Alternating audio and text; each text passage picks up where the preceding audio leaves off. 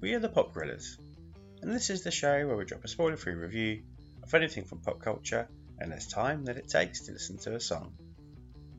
Hmm. It's clear what Dylan Dog Dead of Night was going for. Goofy Constantine. I guess it pulls off that modest ambition. What you think of that as a proposition or a realisation is another matter.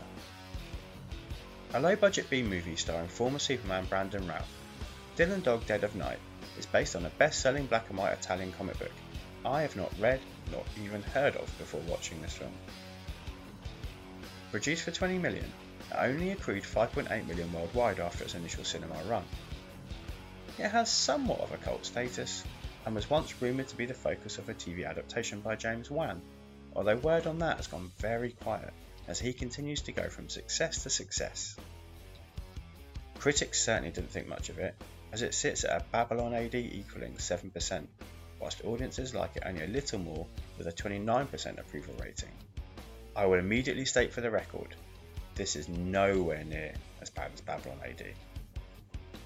A 90s throwback with a conventional hard boiled detective narrative voiceover, Dylan Dog has its tongue firmly planted in its cheek throughout, yet it fails to elicit enough laughs to pass the six laugh test, nor compel enough due to its cliched and predictable plot. The thing it most reminded me of? The original Buffy movie. Now, I'm a card carrying member of the Scoobies. I consider the series still my favourite show of all time. The film, though?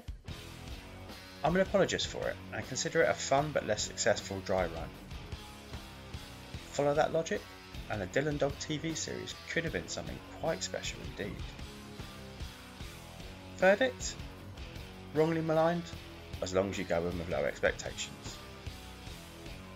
Make sure you subscribe, because you don't know which bomb Pop Guerrillas will explode next.